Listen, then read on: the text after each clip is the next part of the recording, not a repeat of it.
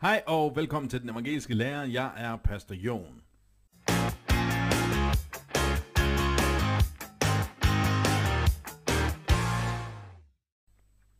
Jeg beklager, at belysningen er lidt speciel i dag. Øh, jeg har ikke lige fået øh, teknikken helt på plads, fordi jeg har flyttet kontor øh, og, og sted, hvor jeg optager, så ja, alt er ikke kommet på plads endnu, men forhåbentligvis kan I høre og se mig så godt som muligt. Det jeg har lyst til at tale en lille smule om i dag, det er, øh, hvad det vil sige at være lavkirkelig, og hvad det vil sige at være højkirkelig i en luthersk kontekst, og forskellen på de to. Øhm, der er rigtig mange ting, der kan sige om det. Jeg har prøvet at, at se, om jeg kunne finde sådan nogle bøger, der egentlig mm, øh, behandler det her tema, altså nyere bøger, og jeg kan egentlig ikke finde noget. Jeg kan sagtens finde nogle bøger, som, som har et højkirkeligt udgangspunkt, eller har et lavkirkeligt udgangspunkt, men hvor det her tema særligt bliver behandlet. Jeg har ikke kunnet finde det, men jeg er meget interesseret, hvis I har øh, forslag til bøger, jeg burde, burde se på at læse. Øh, men jeg har en vis erfaring eller en, nogle oplevelser af synet på lavkirkelighed og højkirkelighed i øh, den, hvad kan man sige, bibeltro og bekendelsestro del af den lutherske kirke. Altså der, hvor man betragter Bibelen som Guds sande ord til alle tider, og hvor man betragter bekendelseskrifterne som en, øh, en, en sand forståelse af, øh, af skriften. Og, øh, og der er de her to øh, øh, tilgange, sådan ret øh, udbredt. Det betyder ikke, at de er særlig, man nødvendigvis er super bevidst om det, men man kan tydeligt se, at der er en vis tendens til det ene og det andet. Og jeg har lyst til at bare sætte nogle ord på min fornemmelse af forskellen på de to, og øh, måske værdien i, i, i dem begge to, og, og, øh, og hvor jeg står i, i forhold til det. Først det lavkirkelige.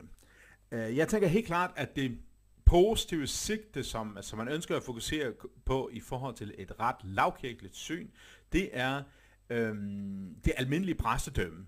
Måske bruger man særligt 1. grund på kapitel 14, vers 26 som, som udgangspunkt, øh, hvor man betragter, at gudstjenesten må være et sted, hvor alle kristne samles og opbygger hinanden.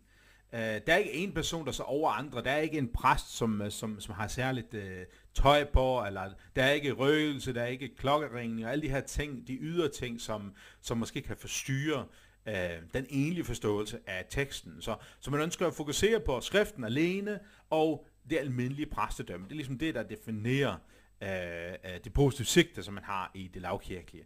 Og så er man naturligvis i, i, i samme åndedrag kritisk i forhold til de mere højkirkelige, hvor man øh, betragter den som, som nogen, der går rigtig meget op i, i ydre ting, i menneskelige traditioner, og at det potentielt kan være med til at tage fokus væk fra det, som det egentlig handler om, nemlig skriften og det evangeliske budskab. Hvad så med de højkirkelige? Hvad er det så, der præger dem? Jamen det er egentlig øh, samme udgangspunkt. Man tager Bibelen som Guds klare ord. Øh, man er, ønsker at være tro mod Bibelen og bekendelserne. Men hvor man kan sige, at de lavkirkelige har særligt fokus på det almindelige præstedømme, så har de højkirkelige en tendens til at være mere fokuseret på, altså hvor de positive sigte først og fremmest er på, mm, måske kunne man kalde det, øh, en fokus på det ydre, som afslører det indre. Eller fokus på det synlige, som åbenbarer det usynlige.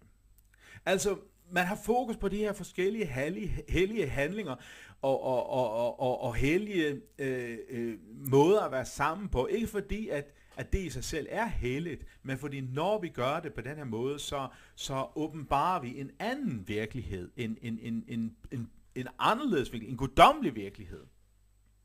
Derfor har man fokuseret, fokus på de her ydre ting. Øhm, ud fra øh, ud fra et højkirkeligt synspunkt, så har man også en vis kritik i forhold til det lavkirkelige. Øhm, særligt det her med, at at, øh, at man måske kritiserer det lavkirkelige for at tage udgangspunkt i kun Bibelen. Altså ikke, ikke mod Bibelen alene, for det tror de lutherske højkirkelige i den grad også på, men det her fokus, som de lavkirkelige har tendens til at have, at det er kun Bibelen, der skal øh, definere noget som helst. Øh, hvor man i, i de højkirkelige kredse har et større syn for traditionerne og, og, og måske også den tidlige kirkehistorie som et øhm, som en autoritet ind i, i forhold til, hvordan vi skal drive gudstjeneste og fællesskab i dag. Men altså, man har fokus på de synlige ting. Og det betyder, at øh, sakramenterne selvfølgelig er i stor øh, øh, fokus. Øh, det er det selvfølgelig også hos de lavkirkelige. At man har også fokus på sakramenterne, for ellers kunne man ikke være øh, lutheraner og, og, og, og bibeltro lutheraner. Så selvfølgelig følger sakramenterne også en del for de lavkirkelige. Men man fokuserer lidt anderledes på det, er min fornemmelse. Altså, hvor begge to betragter nadveren som øh, Jesu tilstedeværelse og som, øh, som noget, der giver øh, Guds nåde, syndernes forladelse, så har øhm, de højkirkelige en tendens til at have et højere syn på selve de fysiske elementer. De går mere op i, at det skal være vin, og det skal være udsyret brød. Øh, de går mere op i, øh, hvad skal man sige, den erfaringsmæssige dimension øh, ved nadveren. Det er også mere typisk for en højkirkelig også at, øh, at have fokus på, jamen, hvornår er det så, det er Jesu lemmer blod? Altså, hvor det lavkirkelige vil tænke, jamen, det, det handler om, om, hvornår vi bruger det. Altså, Luther, han, han taler imod, at man bruger øh, øh, Jesu læme, som for eksempel med at gå procession igennem byen, eller hvad er det hellige ting og sager. Det er ikke det, det beregner til, siger Luther. Det, det beregner til, det er øh, ved nadvårssamlingen og ved at give syndernes forladelse. Og der vil øh, øh, mange af de lavkirkelige øh, fokusere på, at, at, øh, at det er det, som er i fokus. Øh, altså det er øh, meningen med, med, med elementerne, med nadverelementerne, det er, at de skal bruges, når vi samles til nadver, for at give os syndernes forladelse. Det vil sige, når øh, gudstjenesten er slut, så er det tilbage til bare at være brød og vin, eller brød og saftevand. Så er det ikke længere Jesu læme og blod. Hvor de højkirkelige mere vil, vil have sådan en sans for, hvis det er Jesu læme under nadveren, så er det, det sandsynligvis også bagefter. Øh, der er måske ikke sådan 100% sikkerhed omkring det, men der er en respekt for de her elementer, og derfor er det noget, man, man, man øh, øh, værdsætter på en helt særlig måde. Øh, jeg har en fornemmelse af, at de højkirkelige har en større tendens til at, øh, til at øh, øh, spise resterne bagefter, drikke resten af vinen, øh, hvor de lavkirkelige har lettere ved at, øh, at, øh, at, at eventuelt bare smide resterne ud, for det nu er det ikke længere Jesu læme og blod. Så man har sådan et, et lidt forskelligt syn på sakramenterne, i hvert fald de synlige elementer ved, øh, øh, ved nadvåren. Dernæst er de højkirkelige, altså netop det her syn på, på synlighed og, og, og på det ydre, øh, og der, derfor bygger de også en del på de liturgiske overleveringer, som jeg har fået, for eksempel fra Oldkirken, øh, hvor man på en særlig måde indretter gudstjenesten på en bestemt måde. Man har nogle bestemte led, nogle bestemte øh, bønder, nogle bestemt tekstlæsning, øh, med kirkeåret følger man osv., hvor det lavkirkelige er tilbøje til, tilbøje til måske ikke at fokusere så meget på de her ting. Det betyder ikke, at de afviser den, men øh, det betyder ikke gevaldigt meget. De højkirkelige vil også have en, en, en højere øh, syn på præsten, i hvert fald som en liturgisk leder. Det betyder ikke, at det lavkirkelige ikke har et, et et syn for et åndeligt lederskab, men for de højkirkelige, der vil øh, præsten på en eller anden måde have en særlig sakral øh, funktion, kan man sige. Øh, når præsten øh, virker som præst, så, så kan man se det på ham. Han har præstetøj på. Øh, Øh, mange højkirkelige vil også typisk bruge for eksempel præsteskjorten, når de ikke forvalter gudstjeneste, men stadigvæk øh, øh, har en funktion af at være præst i en eller anden sammenhæng. Øh, og så til gudstjenesten, så bruger de gerne messeklæder, stoler, messehal og alber osv. For, øh, øh, fordi at det er noget helt særligt, der sker. Det er ikke for at ophøje præsten, sådan som de lavkirkelige godt kan kritisere den for, men det er for at, øh, for at vise, at her er der, sker der noget særligt, her er der noget særligt helligt øh, på spil.